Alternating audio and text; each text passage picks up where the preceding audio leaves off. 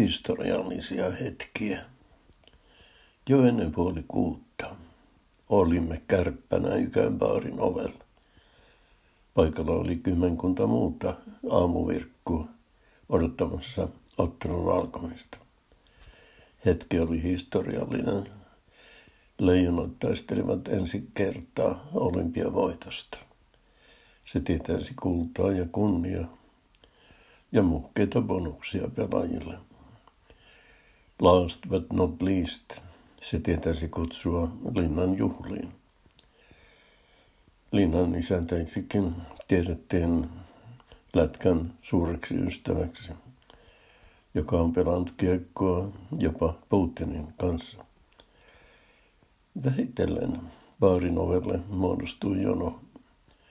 Ovimies laski sisään vain kolmekymmentä ensimmäistä. Sisään päässeelle ilmoitettiin, että kahvia ja virvokkeita sai heti, mutta alkoholia vasta yhdeksältä. Silloin massi on jo ohi, tiesi Wilhelm. Meille riitti kahvi mainiosti. Mietimme vain, miltä tuntuisi litkiä Kulta-Katriinaa kaksi tuntia pötköön. Pääsin aika hyvin ylös, Wilhelm sanoi, mutta kieltämättä oli kova houkutus katsoa matsi kotisohvalla. Siinä on puolensa, sanoin, mutta täällä pääsee paremmin tunnelmaan.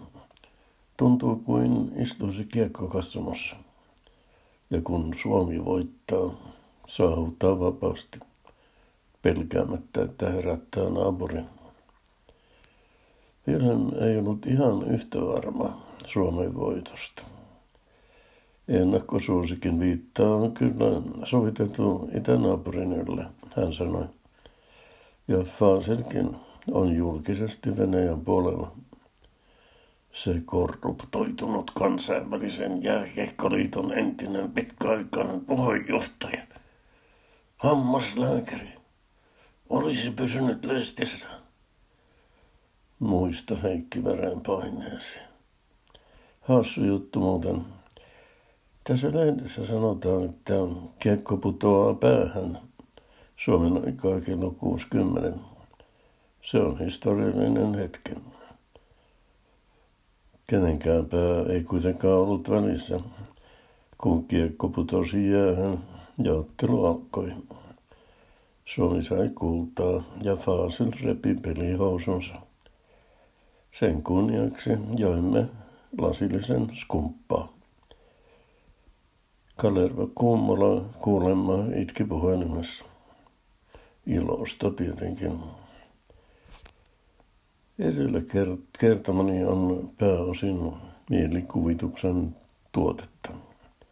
Emme me olleet Ykänbaarissa. Seurasimme matsia kukin omissa kotikatsomoissamme. Välillä piti tarkistaa tilanne naisten kolmenkymmenen kilometrin hiidossa. Siinä voittameni odotetusti Norjaa. Toiseksi luisteli karulle ladulle kaikkensa jättänyt amerikkalainen.